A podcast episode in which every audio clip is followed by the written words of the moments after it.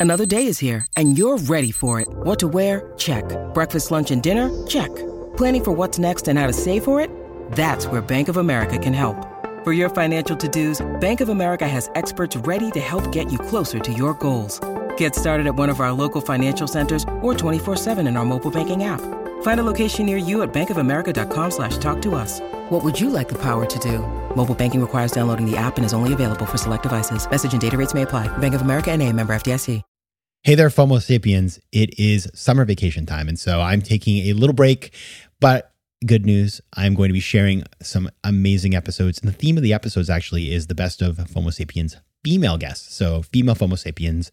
And I'm starting out with a bang with a huge success, a woman who is very well known, has been written about everywhere for a good reason because she's prolific in terms of being an author, in terms of just like having good ideas. She just kind of thinks about things in a smart way and gives us really actionable tips and ideas to work with in our lives. Her name is Gretchen Rubin.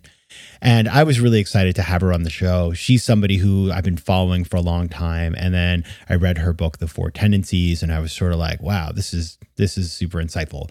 And so I interviewed Gretchen and it's been a really popular show. And I've, you know, just wanted to put it back out there for those of you who haven't heard it, or if you've heard it, you should listen again because I'll tell you something. What she says, I think, is really helpful in figuring out how to sort of organize our lives and how to make better decisions. And so she is really a master of decision making. And so you're going to love the show today. I hope you're having a wonderful vacation. I am having a very good one. I have to say, a little downtime, never hurt anybody. Uh, so enjoy the show and let me know what you think.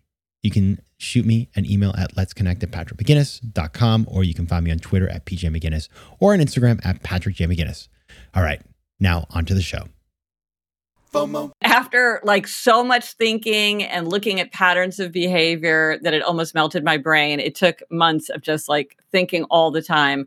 I identified this pattern of behavior, which I call the four tendencies, which divides people into upholders, questioners, obligers, and rebels, as you say, on how they respond to expectations.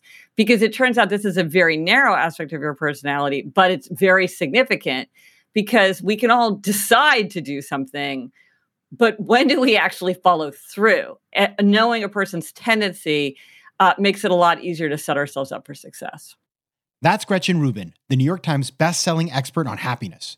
I'm your host, Patrick McGinnis, and this is FOMO Sapiens. When the world's spinning out of control, it can be impossible to know what to do and what to miss out on.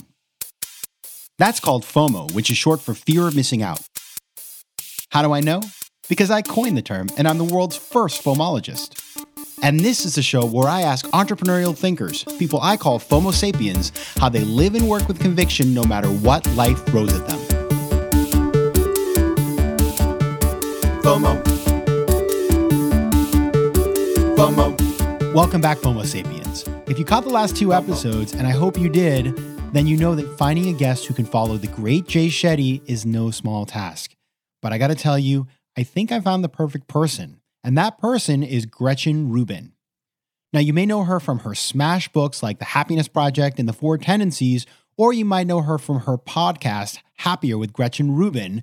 But if you don't, then you're about to meet one of the smartest people walking around on the planet.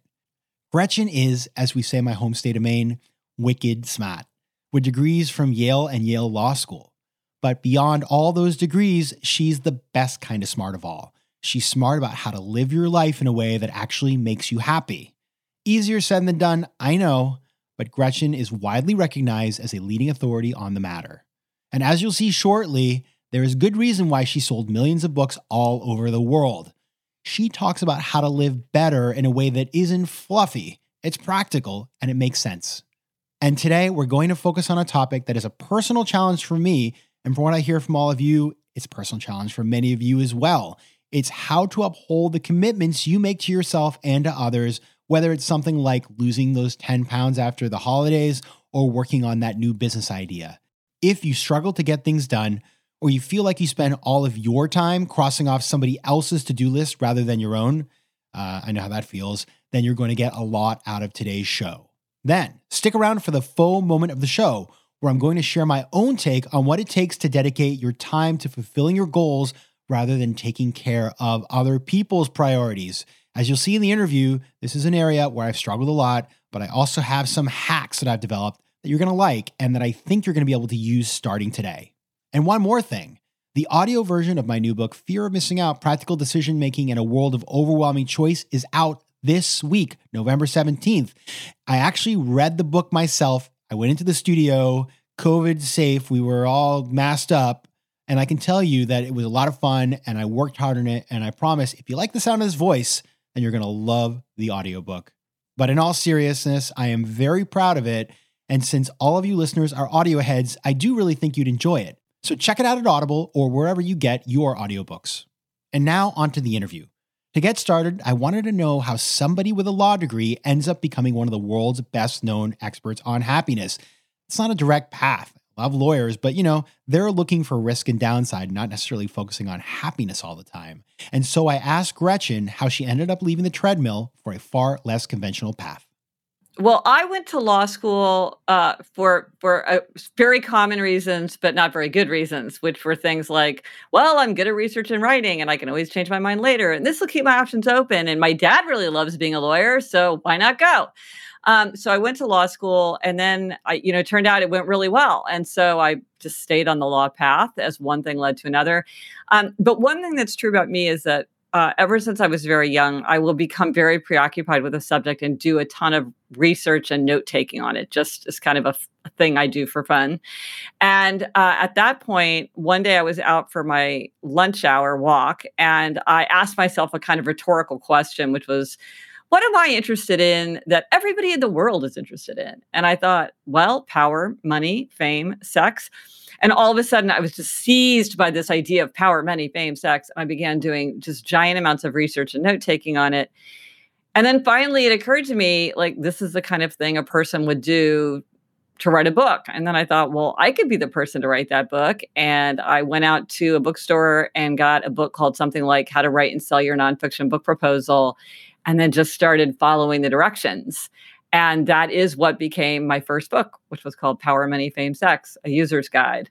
Anybody who's left the standard path knows making that decision to do something different it's hard, right? Because you're changing your place in the world. You know, oftentimes the way people see you, validation from others. So, how did you sort of overcome the fear of leaving the prescribed path? Well, that's a great question. And I think for me, several things came together. One is that at a certain point, I thought, you know, I'd rather fail as a writer than succeed as a lawyer. And this is my shot. Like, there was just a time in my life, my husband and I were, were getting ready to move from Washington, D.C. back to New York, which is like, you know, one of the publishing capitals of the world. And I was in between jobs. And I thought, if I was ever going to have a time, this is the time. If I'm waiting for the universe to send me a message, this is the message. You know, this is the time for me to take my shot and so I should do it. Um, and I will say also that um, I was really fortunate in that everybody in my life was very supportive of me taking a big risk. And I think that I that it's easy to say you should just like carve your own path, but I, at least I am very influenced by what the people in my life think. And I was very fortunate because here are my parents. Like I had just like basically had the best legal credentials a person could have. And I'm like, now I'm going to start over from zero. And I don't have a clip or a short story to my name. And they were like, that is great. Like you should give it a shot. And my husband was also switching from law into finance. And so he was also taking a big leap. And there was a day where we just we were, you know, in our like our New York City apartment and we got our our letters from the New York Bar Association asking us to pay up for our bar fees. And I said to my husband, are we going to pay our bar fees? And he's like, no, we're not going to. Why would we pay our bar fees? We're done with that. And I thought, oh my gosh, we're really doing this. We're really, we're really moving beyond the law. Now I find out you can always go back and like make it up if you want to. But at the time, it felt like this, this, this threshold, this decision of enormous consequence.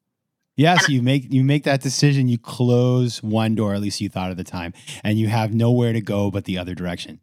So you close down that path you take the other one, you're decisive, which is something that we all like to talk about on the show. And you've gone on and read a bunch of books. And one of the books, the one I want to talk about today, is called The Four Tendencies. And this is a book that asks how do people respond to inner expectations, like a New Year's resolution, and to outer expectations, like a work deadline? So uh, tell me about what inspired you to take on that really big topic.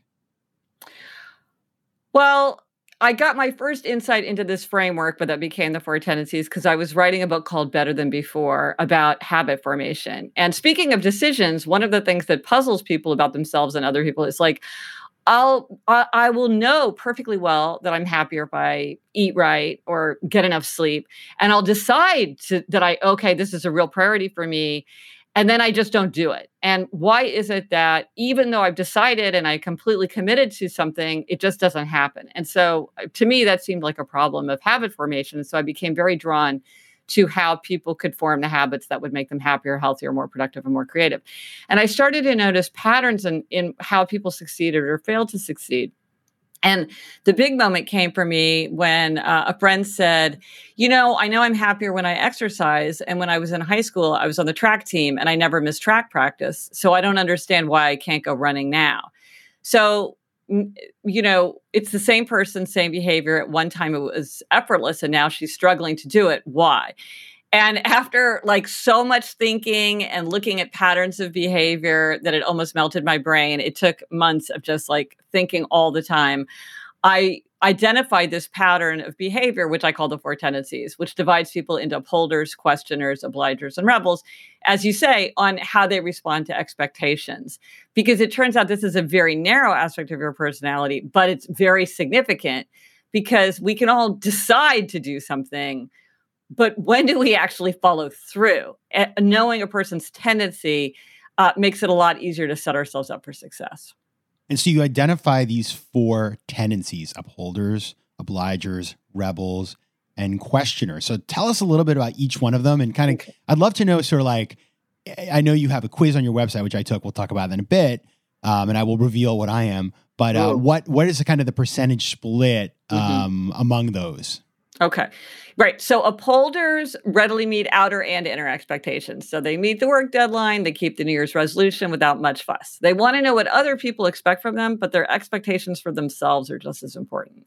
So their motto is discipline is my freedom. Then there are questioners. Questioners question all expectations. They'll do something if they think it makes sense. They hate anything arbitrary, unjustified, irrational. They're always looking for reasons. So the fact is, they make everything an inner expectation. If it meets their inner standard, they'll do it no problem. If it fails their inner standard, they'll resist. So their motto is I'll comply if you convince me why. Then there are obligers. Obligers readily meet outer expectations, but they struggle to meet inner expectations. So this explains my friend on the track team. When she had a team and a coach expecting her to show up, no problem. When she's just trying to go on her own, she struggles. So the key for obligers to remember is that if they want to meet an inner expectation, they need to create a form of outer accountability. If you want to read more, join a book group. If you want to exercise more, take a class where the teacher will know if you don't come, work out with a friend who'll be annoyed if you don't show up. Uh, there's a lot of ways to create outer accountability, but that's what obligers need. So, obligers' motto is you can count on me, and I'm counting on you to count on me. and then there are rebels. Rebels resist all expectations, outer and inner alike. They want to do what they want to do in their own way, in their own time. They can do anything they want to do, anything they choose to do. But if you ask or tell them to do something, they are very likely to resist. And typically, they don't like to tell themselves what to do. Like they won't sign up for a 10 a.m. spin class on Saturday because they think, well, I don't know what I'm going to feel like doing on Saturday. And just the idea that someone's expecting me to show up is going to bug me. So their motto is, you can't make me, and neither can I. And so the biggest tendency for both men and women, the one that has the biggest number of people in it, is obliger. You either are an obliger or you have many obligers in your life. It's a big tendency. Uh, after that is questioner. Um, the smallest tendency, though it's a conspicuous tendency, is rebel. And what was surprising to me is that my tendency, a upholder tendency, is only slightly larger than rebel because um, uh, we're kind of the, the, the two extreme personality types, uh, upholders and rebels. Um, and I remember, like, when I finally came up with this framework, I went running into my husband, who's a questioner, by the way, and I was like, "You know what? I figured out. I'm part of this kind of like extreme fringe personality type." And he was like, "You think?" Because he was not surprised. So I took your quiz, and I am definitely an obliger. Oh, okay. so you're in great company. That's the biggest tendency for both men and women. Yeah, and I noticed it's so funny when I read it, and and I was reading through. You sent a PDF of it, and about it. And it's like, yes, I'm the guy who always puts other people's needs first. Like I've I never miss a deadline.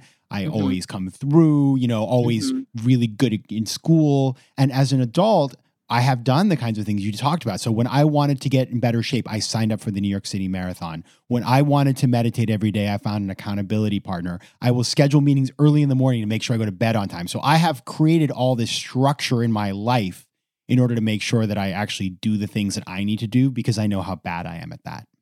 Well, see, and I think that's a great example of how a lot of people kind of figure it out over time and experience, like how to set things up um, so that things work for them. Um, you sort of start to see the, you start to intuit the patterns for yourself or for other people. Um, and I should say, if people want to take a, the quiz that you mentioned and like get a report that spits out the answer, most people kind of know what they are just from the very brief description. But if you go to quiz.gretchenrubin.com, it's very short, it's very quick. It's like 3 million people have taken this quiz now. So, yeah, it's fun. Check it out. I think it, it, I learned something fun. from it. Tudo bem, meus queridos Fomo sapiens? Now, that right there was Portuguese. And as you know, I love speaking foreign languages. But I'm not alone. One in five Americans have learned a new language on their bucket list. If that's you, make 2024 the year you finally check it off that list with Babbel, the science-backed language learning app that actually works. Don't pay hundreds of dollars for private tutors or waste hours on apps that don't really help you speak the language. Babbel's tips and tools are approachable, accessible, and delivered with conversation-based teaching so you're ready to practice what you've learned in the real world. Now, FOMO sapiens, you know I speak four languages, and it takes work to stay on top of them, especially with French. C'est difficile. But with Babbel, I'm able to practice practical conversations that I can actually use in the real world. Here's a special limited time deal for our listeners. Right now, get up to 60% off your Babbel subscription, but only for our listeners at babbel.com slash FOMO. Get up to 60% off at babbel.com slash FOMO. That's spelled B-A-B-B-E-L dot com slash FOMO. Rules and restrictions may apply.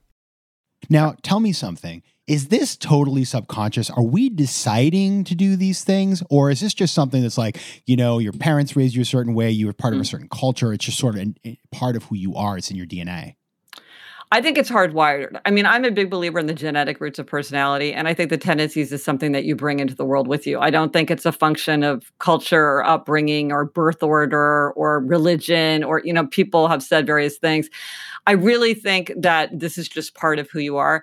But of course, um, culture and time and experience is going to influence how it comes out. So if you're a questioner and you're in North Korea, you're probably going to learn to keep that shut down. Whereas if you're a questioner and you're in Silicon Valley, it could be one of your greatest assets.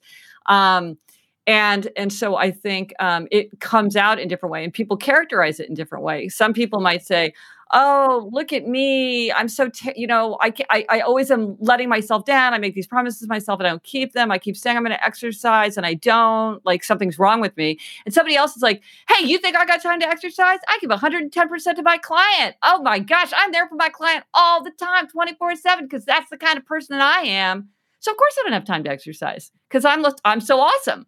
Well, these are both obligers, right? Because what they're saying is I'm meeting outer expectations, but that me- but I'm not meeting inner expectations. One person sort of sees it as a flaw. One person is like bragging about it. And so you can see people characterizing it differently or viewing it differently, um, or also people um, like you have figured out how to work around it. So they get all the strengths of their tendency, but they don't really experience the limitations whereas other people kind of haven't figured that out. And so they are much more hampered because um, each tendency has its own weaknesses and limitations, and they kind of haven't figured out the workarounds. Um, and so sometimes they're more frustrated by their tendency than they need to be um, because they don't they don't really know the key to how to uh, work with their tendency instead of against it. You know, as you're talking, I'm thinking that FOMO and obligership are very related because a part of the reason that I've always had, I mean, the FOMO is part of my personality is because it's like I don't want to let other people down, so I have to yes. be there. And so um, it, it is pretty deep in the personality. Now, as I think about how this maps to like the professional path that a person takes, so you're, you know, you're an upholder, right? Mm-hmm. You went off, you did this very interesting path. People who are obligers, could be really great in client service, as you mentioned before. Is it uh, possible to say that you know if you identify yourself as a certain person personality type, should you then go and do certain things professionally? Well, I think that just about every profession, you bring so much to it that I think just about any profession could be done well by any of the tendencies. So if you say you're a journalist, a questioner would be a great journalist, but an upholder would be a great journalist, and an obliger would be a great journalist, and a rebel would be a great journalist. Um, so I don't think that it's sort of like if you're this, you should be that. But I do think that if you think about the kind of environments in which you thrive, that might make you more or less inclined to certain kinds of environments. For instance, rebels tend to like spontaneity. They don't like to be controlled. They don't like people looking over their shoulder and micromanaging them. They like to have a lot of choice and a kind of a lot of variety. So it is the fact that a lot of rebels are attracted to things like sales because it's sort of like, look, man, whatever rule you got to break to make that sale, that's like, that's okay. Or they like to be entrepreneurs because they don't like people telling them what to do. Um, weirdly, a lot of rebels are attracted to areas of high regulation, like the clergy, the police, the military, and um, corporations with a lot of rules, because that gives them that kind of gives them the energy of resistance.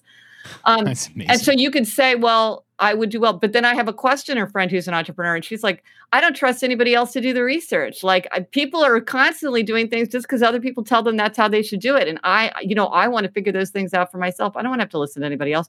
So she brings a questioner spirit to it. So I think it's more about thinking about, well, given the kind of environment in which I thrive, is this a good environment for me? So, for instance, I have an obliger, and every time she interviews for a new job, she says to her the person who's interviewing her, "I do well with a tough boss." Are you a tough boss who's very demanding? Because that's how I do my best work. Well, a rebel might not do well with a tough boss because a rebel wants doesn't wants to feels like you're not the boss of me, whereas the obliger likes that feeling of a lot of pressure that like they rise to that. So it's it's about the fit between the kind of environment in which you thrive um, and the strengths and limitations more than kind of the substance of it. Because people will say to me things like, "Well, all rebels are creative." No, creativity has nothing to do with whether you're a rebel. You might be creative, but you might not be creative um, because those are kind of two separate tracks.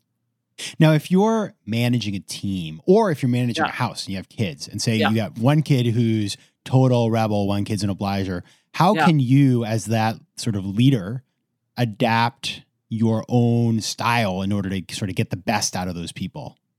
Well, you've brought up something that's comes up a lot with exactly that situation, whether it's at home or it's at work. Like, let's say someone's who rebel, who resists every time you ask or tell them to do something, and then you have an obliger who's inclined to say yes. What happens? It's not fair right? Because you start leaning more and more on the person who is pretty cooperative and doesn't make a big fuss and is reliable and comes through. And the rebel is just like, I'm not going to do that. Not right now. I mean, and so I think if you're the person who's in charge, you need to go out of your way to make sure that things are fair. Now, you have to communicate differently to a rebel and to an obliger. They're very different tendencies. And one of the things that's very poignant to me in studying the four tendencies is how often as adults and children, you know, rebels are just very misunderstood. It's the tendency that's the most unlike the other three tendencies. And out of the best intentions and the deepest love, sometimes people do everything wrong in managing a rebel, and uh, they just it's it's terrible. So if you're if you're the parent and you got one obliger child and one rebel child, you really need to think about how you're going to communicate differently with those children, so that it is fair, but that you're reaching them both and setting them both up for success because you're an obliger, I want to mention obliger rebellion. Uh, this is when obligers meet expectations and then suddenly they snap and they say, This I will not do. And it can be small and funny, like, I'm not going to answer your emails for two weeks. Or it can be huge, like, I'm going to divorce you. I'm quitting this job, like, right now. I walked in today and I'm like, you know what? You're dead to me. I've had it. This is over. I'm quitting. Uh, I can end a 20 year friendship overnight. And obligers will say, I didn't decide to do this. Uh, I'm acting out of character. This came out of the blue. I exploded. Um, and it happens when obligers feel like uh, external pressure has become so overwhelming and onerous that they can't deal with it anymore. And so with obliger rebellion, it explodes the situation. And sometimes it's very beneficial, but sometimes it can be destructive. So you want to be aware of obliger rebellion as, um, you know, watching out for those that building sense of anger and resentment that can lead to an explosion. Yeah, I've been there. And so, for the obligers listening who don't want to get to that place, what can they do to make sure that they don't get to the point of obliger rebellion? Well, it's hard because there is this pressure on obligers to meet outer accountability. And so, what what there's a lot of things that you can do. One is, um, let's say you're in a work situation maybe you and obl- other obligers can say like let's look out for each other. Like i don't feel that comfortable going into the boss and saying look i'm on 10 committees and everybody else is on three committees but you could stand up for me and i could stand up for you because you, because i feel i feel the duty to stand up for you even if i would feel reluctant to do it for myself. Also uh, obligers can remind themselves often you have to say no to someone. And so to really articulate in your mind the balance. So let's say that i have a team that really wants me to work late but I've had a conversation with my family, and my family's like, we're really committed to having dinner together every night. And so I would say to, I have to say no to somebody. I have to say no to my team, or I have to say no to my family. So now it's my value. Who do I choose to say no to? Because I'm stuck. I have to say no to someone. So often for an obliger, realizing that to say yes to someone, I have to say no to someone else allows them to do it. And then sometimes they could reframe something um, eh, to show how someone else could benefit. For example, I was talking to a very, a very kind of celebrated professor who was constantly being asked to speak, and he felt very deeply committed to his subject. As is true of most professors, he thought that what he was talking about was super important, and the world really needed to know everything he had to say. So he felt a lot of pressure to like take to do all these things. And then it occurred to him, look, I'm at the top of my game. These don't matter to me, but to somebody who's just starting out, these kinds of opportunities could be a real career game changer for them. So let me say no so that someone else has the opportunity to say yes and have these opportunities. Um, and then there's things where you can say things like, I need to keep myself in top shape. Like if I don't take care of my my physical self, I'm not going to be there for my grandchildren. If I don't like get the, you know, take care of my health, I'm going to let others down. Um, I'm an upholder, and so it used to bother me when people would say, like in the in the field of happiness, well, I realized I needed to take care of myself in order to take care of others. And I'd be as an upholder, I'm like, who cares about the others? Take care of yourself because you need to take care of yourself. Do something because you want to do it. But I realized that for obligers, this is actually a very helpful way to frame things because it does help them feel that sense of outer accountability that allows them to follow through for themselves.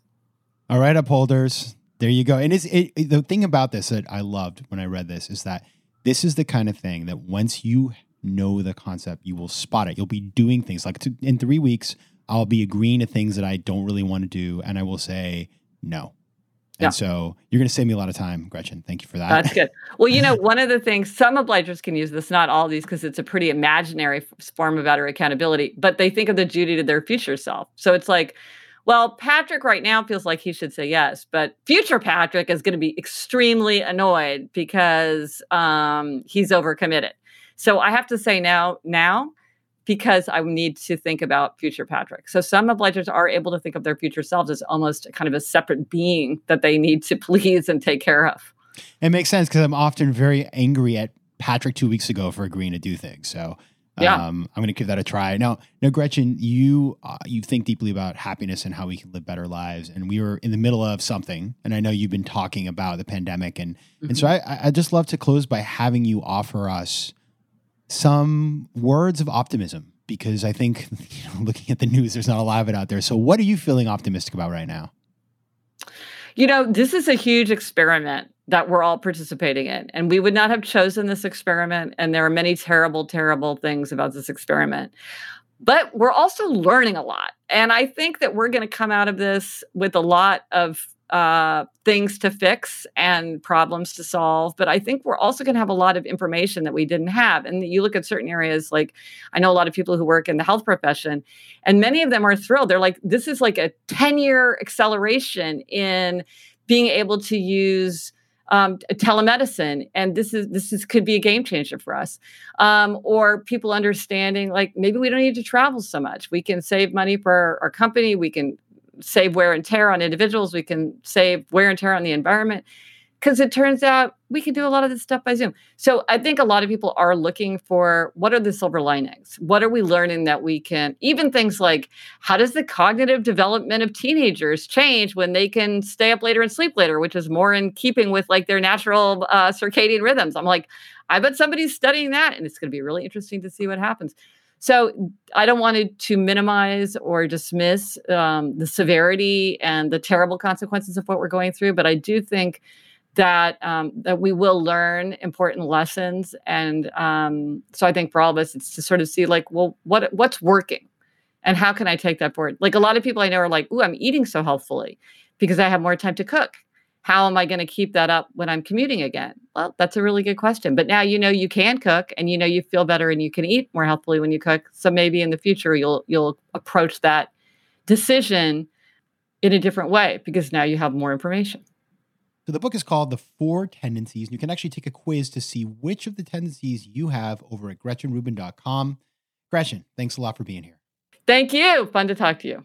Quick math. The less your business spends on operations, on multiple systems, or delivering your product or service, the more margin you have and the more money you keep. But with higher expenses on materials, employees, distribution, and borrowing, everything costs more. So to reduce costs and headaches, smart businesses are graduating to NetSuite by Oracle. NetSuite is the number one cloud financial system, bringing accounting, financial management, inventory, and HR into one platform and one source of truth. With NetSuite, you reduce IT costs because NetSuite lives in the cloud with no hardware required, accessed from anywhere. You cut the cost of maintaining multiple systems because you've got one unified business management suite. And you improve efficiency by bringing all major business processes into one platform, slashing manual tasks and errors. Over 37,000 companies have already made the move, so do the math. See how you'll profit with NetSuite. And with rising prices everywhere you look, you gotta do the math and save money. Good news, by popular demand, NetSuite has extended its one-of-a-kind flexible financing program for a few more weeks. So head over to netsuite.com slash FOMO. That's netsuite.com slash FOMO.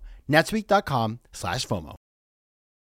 FOMO. Big news. We now have a brand new website. So head over to FOMOSapiens.com where you can listen to past episodes, learn more about the show, and find out how to advertise. Also, head over to Spotify where you can find and follow playlists of the best of the show. You can also connect with me on Instagram at Patrick J. McGinnis, on Twitter at PJ McGinnis, and on LinkedIn. I'd love to hear from you, so don't be shy. FOMO Sapiens is recorded in New York City. Theme music is by Mike McGinnis, and editing and post production is by Josh Elstro. If you like today's show, please be sure to rate it and recommend it to your friends. And as always, you can find me at FOMOSapiens.com and at PatrickMcGinnis.com. To advertise on FOMO Sapiens, reach out to contact at FOMOSapiens.com. FOMO. FOMO.